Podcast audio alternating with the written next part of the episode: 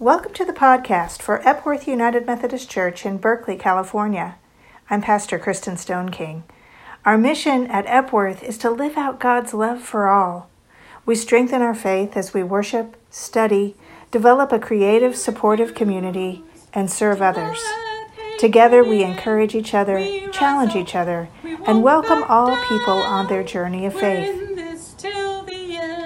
We resist, we refuse to let hatred in. We rise up, we won't back down. We're in this till the end.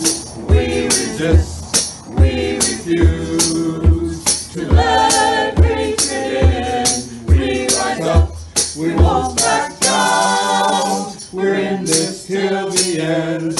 We resist, we refuse to let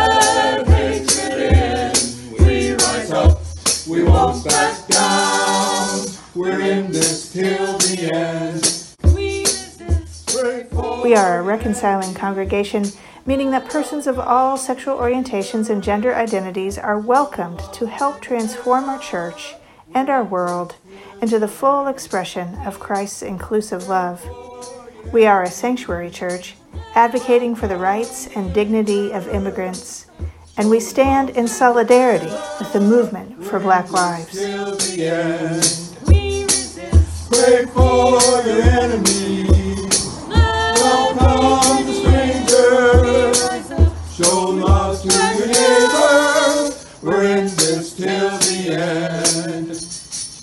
Pray for your enemies. Welcome the stranger.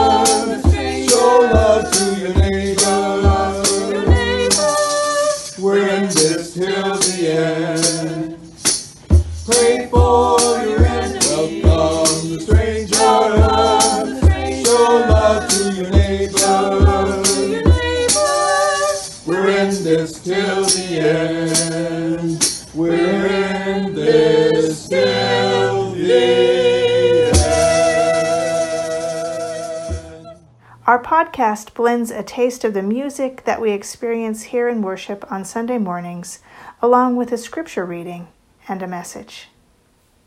A reading from Exodus. When the people saw that Moses was so long in coming down from the mountain, they gathered around Aaron and said, Come, make us gods who will go before us. As for this fellow Moses who brought us up out of Egypt, we don't know what has happened to him. Aaron answered them, Take off the gold earrings that your wives, your sons, and your daughters are wearing, and bring them to me. So all the people took off their earrings and brought them to Aaron. He took what they had handed him and made it into an idol cast in the shape of a calf, fashioning it with a tool.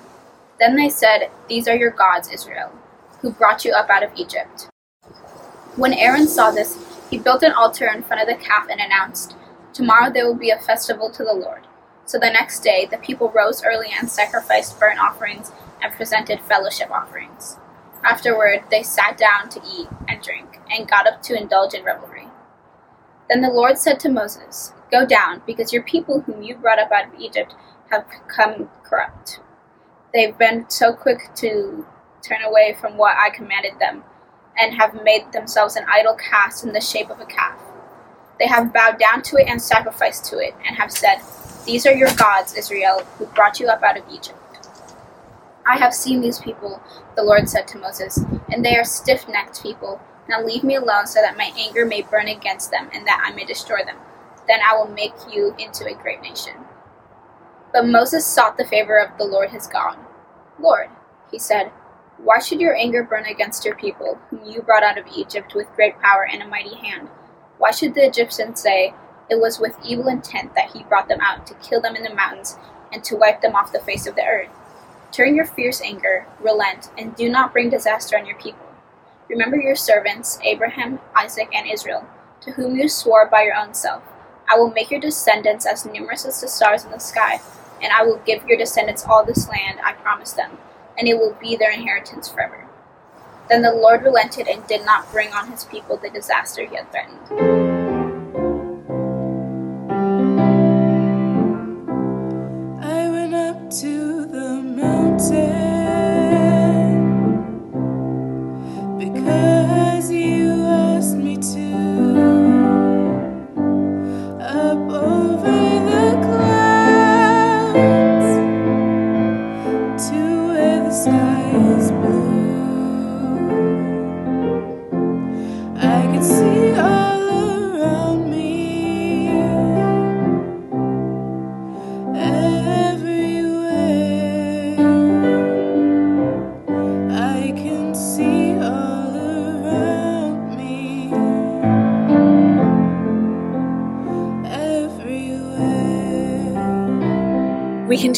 Our series today on the platform pieces of the movement for Black Lives. Today's platform piece is Respect Protesters. And you know, I remember just before the Occupy movement began in 2011, I was in a doctoral seminar at UC Berkeley, and our professor began class by asking, Is the time for protest as a vehicle for social change over? The question itself was a bold one, asked on the campus that is equated in the minds of many with the tumultuous protests of the 60s and the power of the people to unite for change. I know some of you watching were personally a part of those days. The responses at that time in our class were mixed, some saying that protesters often make more enemies than allies with the methods that they choose to employ, and others saying no, protest still has a role. But then within the next few days, we began to hear reports of protests uh, related to the Occupy Wall Street movement spreading all over the country. Occupy San Francisco, Occupy LA, Occupy Louisville. There was this condemnation of Wall Street and the bailout and a capitalism that fails to deliver care and equality for all.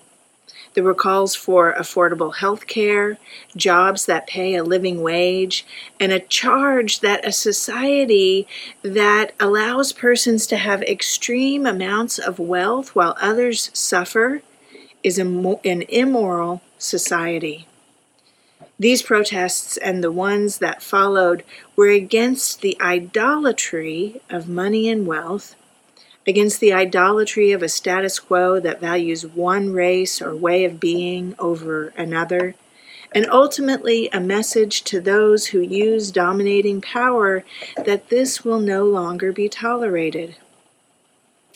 It would be easy to draw a comparison between the golden calf in today's scripture and the huge charging bull that sits in the middle of the Wall Street area, it would follow naturally to preach a sermon about the insidiousness of greed and covetousness and the importance of not putting possessions over people. But I think you've heard that message before, and based on the generosity I've witnessed from this congregation, the lessons from such a sermon are already well known. The truth is, we've gone quickly from a time when a Berkeley professor could wonder aloud if protest was dead to living through a significant resurgence in the widespread acts of protest. In fact, the New York Times has called the current Black Lives Matter movement possibly the largest in history. And so I'd like to focus today more on the act of protest itself, what it means and what it does and doesn't do, and how it relates to the life of faithfulness for a Christian. What does protest mean for our relationships with God and with each other? The Movement for Black Lives has updated its 2016 platform with two rapid response planks for this moment. One of them is respect protesters, stating, We demand that the rights of protesters be respected and protected, and that there be no abuse of powers. Violations of property should never be equated with the violation of human life. We demand no use of lethal force. In our scripture for today from Exodus, when the Israelites created the golden calf, Moses had been gone 40 days and 40 nights, signifying, of course, not a literal count of 40, but utilizing the well known biblical metaphor for a long time. Their leader has left them without instruction or communication, and the people are beginning to get anxious. God has done miraculous things. God has led them out of Egypt and led them through the Red Sea, and they've entered the wilderness. God has rained manna when they were hungry, rained this bread from heaven, and, and God has done other miraculous things, such as bringing forth water from a, a rock when they were thirsty. And Moses has been their leader through all of that. But now Moses has been gone for a long time. And in this long absence of Moses, the people wonder if God is absent too. They feel alone and abandoned and unprotected. In a way, they have good reason to worry. As Moses leaves, God has descended on Mount Sinai in the form of fire and lightning and thunder. And God instructs Moses that the people must not try to come up onto the mountain while, while God is working with Moses. And so Moses tells the people that they must stay alone in the desert while the mountain shakes and smokes. Then Moses ascends the holy mountain, and God proceeds to transmit the primary laws of Judaism. This takes a long time. And meanwhile, the only thing that the people back in the desert see is a mountain that look like, looks like it's about to explode. And all they hear are constant loud crashes. The people's response must be understood in the context of the feelings out of which it arose. Feelings of dissatisfaction with a relationship with a God who would keep them in a distant and precarious place, and who would present to them only in a way that felt unsettling and at best at best and probably for some including many children it felt just plain scary and so the people's response could be understood as a protest against their experience of an absent and insensitive God. In creating the golden calf, the people were demanding a God who was among them, present and known, caring about and responding to their needs. Now, maybe we would say, well, God, of course, was present to them, but they had not comprehended that yet. They didn't know that that was true. And they're calling for a God who shows up in a way that was comprehensible to them. They are demanding a new kind of mutual and just relationship. In its most basic sense, protest is communication. It is communication that something isn't right, that something needs to change, and it always assumes a relationship a dysfunctional and broken relationship, perhaps, but if those who protest aren't actually talking to someone, then protest is only noise, and there will be no lasting impact. It arises out of pain, but it also arises out of hope. And so, what we hear in the scripture from Exodus are the voices of people communicating with God, saying, Are you with us or not? Can we count on you? Do you even care that we may die here? And in this communication, this, shaking of the foundations, the newly freed Israelites begin to engage with God in a new way. Now, I do not in any way wish to equate the targets of the Occupy Wall Street protests or the cry against the racism rampant in policing in this country with God. The targets of the protests of this decade have hoarded and furthered inequality and suffering, perpetuated white supremacy and violence, and in multiple documented cases have acted, acted unjustly. I believe that God is just and merciful and loving. In liberating the Israelites from slavery in Egypt, God demonstrates not only that God desires liberation for God's people, but also that God desires relationship with us. I am the Lord your God, God says over and over again. Protest is the act of a people who know that they are inherently free and desire true freedom and justice and relationship. Even when the action of God feels incomprehensible to us or we feel God's absence, what Scripture today is saying to us is that it is in these times we must turn toward God with our protest against a harmful status quo, even if it is our impulse to turn away in our hurt and in our suffering. The goal of protest is, of course, change But the protest is really just the first step in what is usually a very long process. If you've ever been in a protest or a demonstration, you know that standing with hundreds or thousands of other passionate people calling for justice, though, though sometimes it can be frightening, like when police are in full riot gear, is also empowering as we take responsibility for our part in the relationship. And then, hopefully, those at whom the protest is directed hear the call for a new kind of relationship and recognize change is needed. And so begins the often tedious work of negotiation, of planning, of a step forward, and sometimes a step back. Change can begin with protest, and sometimes it is the critical move that opens the process. But change isn't ever fully accomplished by protest either. To me, the truly problematic part of our text this morning isn't that the people built the golden calf. It's that reportedly God was so angry about their action that God wanted to kill all of the Israelites except Moses. God says to Moses, I have seen the, these people, how stiff necked they are. Now let me alone so that my wrath may burn hot against them and I may consume them. And of you, Moses, I will make a great nation.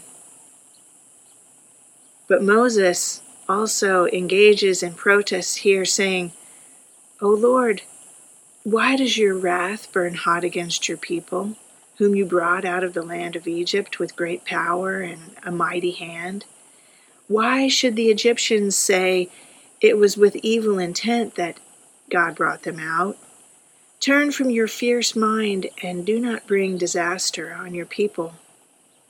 And the scripture tells us that God changed God's mind about the disaster that God had planned to bring upon God's people. Some translations have it in even starker terms, saying God repented of the evil God had planned for God's people. What we are faced with here is even a God who needed the voice of protest to see and understand what mutual and just relationship meant. Perhaps this was a time that the seeds of the coming incarnation were planted. Though Jesus was, was with God and was God from the beginning, as the first verse of the Gospel of John tells us, there was a layer of understanding and redemption necessary but not possible until God became one of us.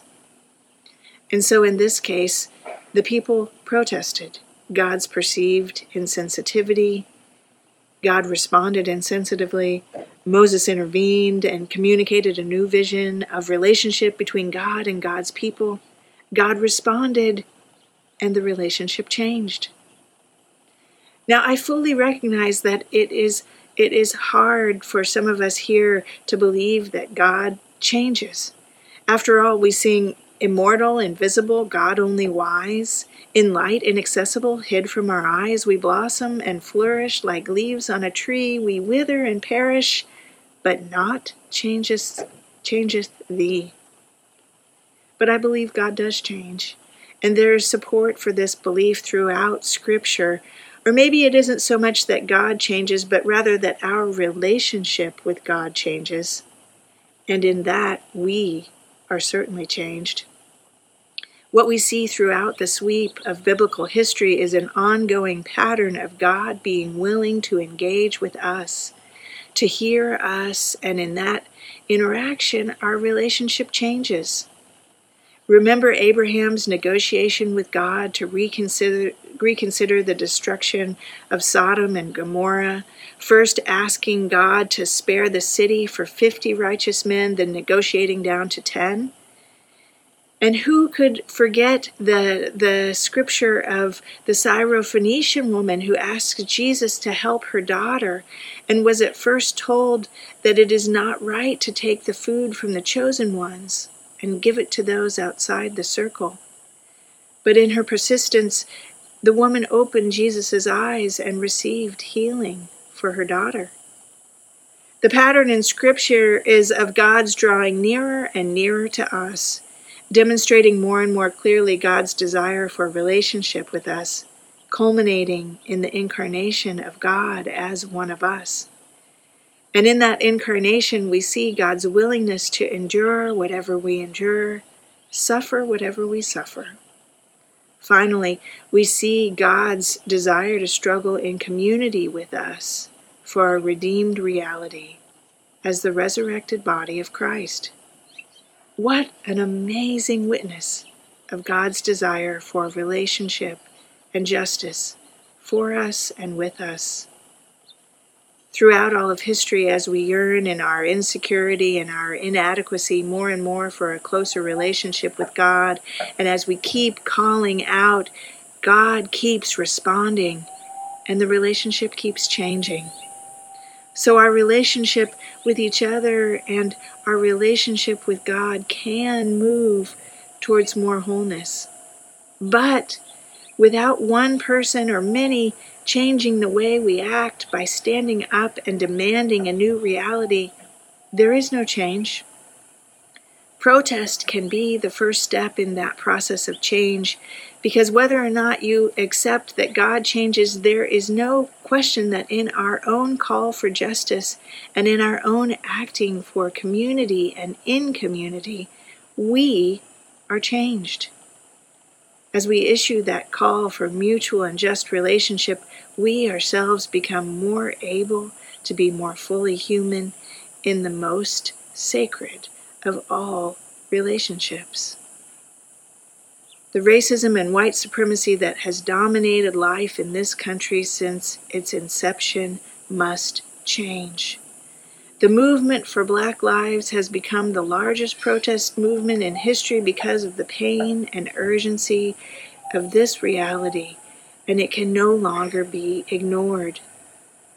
The good news in today's scripture is that God is in that change with us, pulling us always toward wholeness. Sometimes God is manifest in thunder and lightning, like on Mount Sinai, and sometimes God is manifest through a voice in the community calling for change in the streets or at a community meeting. The road to change is long, and the energizing times of protest soon give way to the more daily work of dismantling structures that diminish and oppress. The good news for us this morning is that we are part of a community that surrounds us in our endeavors and sustains us in times of discouragement and disillusionment as we live into the freedom that God wills for us. The justice, liberation, and wholeness we desire and deserve will come when we raise our voices to call for the protection of protesters and when we ourselves exercise our sacred duty to protest until heaven on earth is realized. Amen. In the desert on God's mountain, Moses saw the bush aflame, wondered at the fiery foliage, heard the crackling call name. May we notice bushes burning. May we wonder at the flame. On Mount Horeb, Moses halted, stood unshod on holy ground felt the pulsing of God's presence since the holiness around. May we stop amid life's labor. May we burn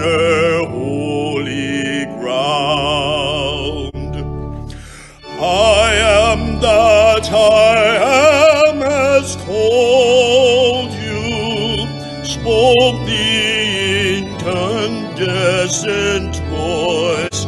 Moses felt the message searing to the heart of will and choice. May we pause to answer summons. May we hear God's burning Moses hid his face in terror, offered his objections for doubt of worth and doubt of talent, lack of trust and lack of love. May we set aside excuses, may we take the task before. Later in the wild of Sinai,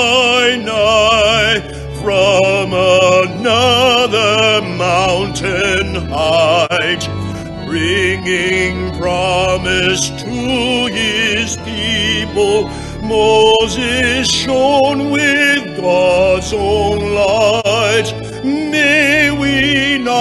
Not consume yet burning guile to the mountain height. Far from deserts, far from mountains, yearns a